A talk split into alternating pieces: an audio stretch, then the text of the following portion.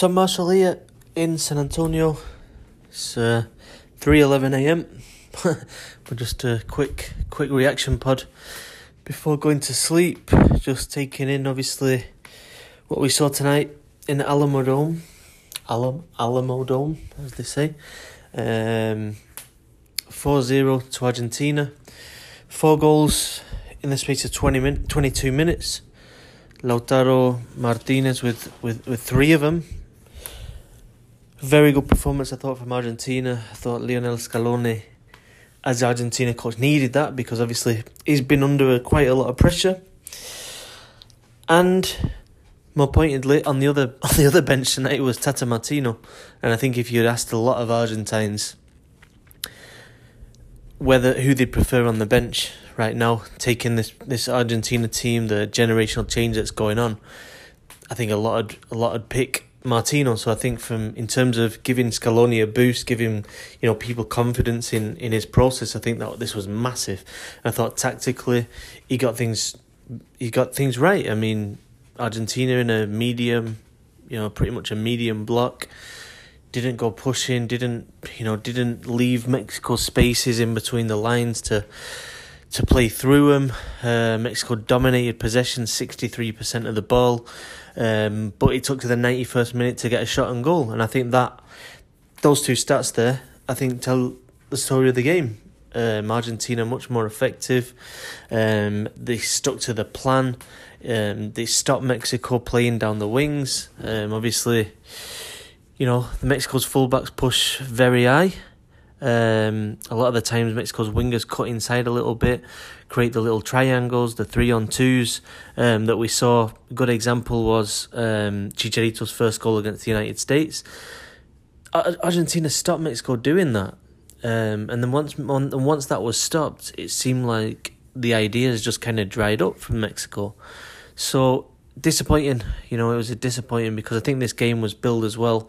I think for Martino, um, and, and you know, for me, for the press, it's it felt like, you know, after eleven games unbeaten, you know, let's see what Mexico are made of now.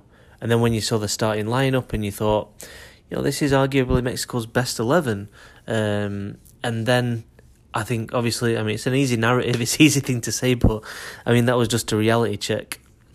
Um, Argentina just individually better for me, player for player, and then as a collective as well, they stuck to the game plan and and uh, a pretty convincing victory. What does it do for Mexico, though? I mean, I think that's the that's the big question now, and it's uh, it's a tough one. Strange because, you know, it's like Mart- Martino got it spot on. He said his the eleven game undefeated streak wasn't the reality and this loss wasn't the reality. Mexico's reality is somewhere in between. And we go back to the same old issues. I mean, I think the players coming back from Europe to Liga MX um, and MLS is, you know, it's it's not good. Um, and it's not good because Mexico isn't aren't, isn't exporting that many players either.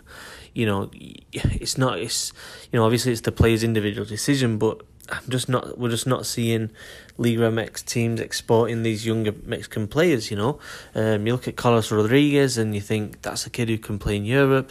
Roberto Alvarado. I mean, you want to see them get on that kind of that kind of journey that that Hirving Lozano has been on. You know, when you go to PSV, um, you know that Erick Gutierrez is slow. You know, he, he's on now and he's struggled, and, and now he's a starter at PSV. And and then you look over at the Argent, Argentina team, and you got so many of those players doing that that it is concerning. Um, but you know we've been we've been over that. That's nothing. That's nothing kind of new. Uh, Martino speaking after the game, saying that he wants more games of that quality against an Argentina team, you know, against the Argentina, against other elite nations, which, to be honest, is all well and good. I mean, who doesn't want that? I mean, the problem is, I don't know how realistic it is. You know, I, I honestly don't know how realistic it is that, you know, all of you know, just I mean, look at what look at what's coming up this this year for Mexico. You got October games against Bermuda and Panama. You got November games against Panama and Bermuda you know, then you you know, there's probably going to have a friendly with Liga MX players, kind of in uh, in January February. Then you got the March international break, and yeah, that's you got two two games there that I'm expecting Mexico to bring, you know, you know, you imagine that they're going to bring in bigger names, bigger um, nations. Then you go to June, it's the Nations League final. Then you go to September, and it's qualifying again for the World Cup. So it's um, it's it's a really tricky one for Mexico. It's um, I don't I don't know where they're going to get those that elite competition. I mean, not being in the Copa America as well is a it was a massive blow. I, I felt. I think that all the things that have happened this year, not Mexico not being in next year's Copa America, is uh, is one of the most negative things I think that's happened. Um, but yeah, I mean, you know, it is what it is. Uh, Martino hasn't been in this job long. The you know the good thing is he's hundred percent experienced. Um, he knows what it takes to transform a national team. He's done it with Paraguay. He did an exceptional job with, well, a very good job with, with Argentina as well. So it's not like he's going to be look at a 4-0 defeat like this tonight and kind of be in any way, don't know, um, shocked or, or or just not knowing what to do. He'll know exactly what to do, and, and you know he's gonna need he's gonna need time, just like just like you know we've seen previously with Mexican managers. Um, the other thing I would say about about the losses, it was, I mean, you know, obviously we can pick out individuals. Nestor Araujo, he had a nightmare. I mean, it's just it's just one of those nights where you just have an absolute nightmare. Everybody has it. You know, sometimes you write a story and it's not very good. It doesn't come out how you want to do. You make a mistake. You know, whatever you're doing in your job or whatever. Sometimes you have a bad day. I'm not gonna read into Araujo playing horribly and suddenly be like, you know, oh, this guy needs to get rid of not not being the national team. He's a good player. He's the only natural out and out defender that Mexico have right now playing at a top, you know, in a top European league.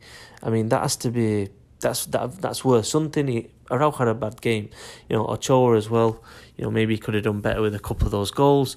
Even Carlos Salcedo, I didn't think had a good game. I mean, you know, you got question mark. Is Jesus Gallardo good enough? Obviously, he's very good going forward, but when you look at it defensively, I don't know. All the, I mean, obviously in defeat, all the, the kind of the weaknesses come out. Edson Alvarez, can he play that holding role on his own? I mean, again, these things.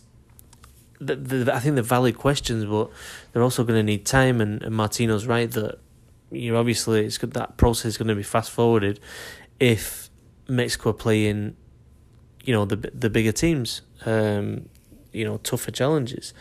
Um, but yeah, it was uh, it was a disappointing one. But um, but yeah, we'll see. I think I th- I thought the the most disappointing thing was the way after that first goal went in, which Araujo just gave the ball away, and it was a it was a good it was a good move by Argentina. Lautaro there just you know with a great finish as well. Um, but the way that the way the team collapsed, it was there was a slight kind of similarities with that 7-0 against Chile. It's like they didn't know how to react. There was no one on the field. I don't know. That's what it felt like to me. Um, and then they got overrun 20, 22 minutes later. You know, it's 4-0 and the game's over. And you know, if that's a, if that's a World Cup game, you're out. You know what I mean? Um, and I thought that was that was slightly concerning because um, you know, obviously you don't want to see it, and I don't know what the solution is to that. Um, but yeah, I thought, yeah, like I said, summing up, I'm going to sign off now, but Mexico exposed a bit. I think the challenge is there now for Martino. He knows where this team is at. And, you know, although Mexico won the Gold Cup, they defeated the United States 3 0, you get a sense now of where other teams are at. And let's not forget this wasn't an Argentina A team. Um, there's a certain Lionel Messi who can be slotted in there, you know, and a number of other players that can that can come back into that team. But um, but but yeah, from the Argentina, highly impressive to be honest. And I think you know you can even get rid of a few of those older generation players, keep Messi, and you know you've got something pretty special there. So um, so yeah. Anyway, signing off. Thanks a lot for tuning in. Quick ten minute pod to sign off. And thanks for all the interaction and stuff during the international break. And uh, yeah, we'll be back soon. Big big weekend coming up in Liga MX. You've got the Clásico Tapatio and the Clásico Capitalino, America against Pumas. I'll be at that one on in Estadio Azteca on, on Saturday. So yeah, stay tuned to the Mexican Soccer Show, and uh, right, my works, written work, will be up on ESPN FC. Thanks a lot. Buenas noches.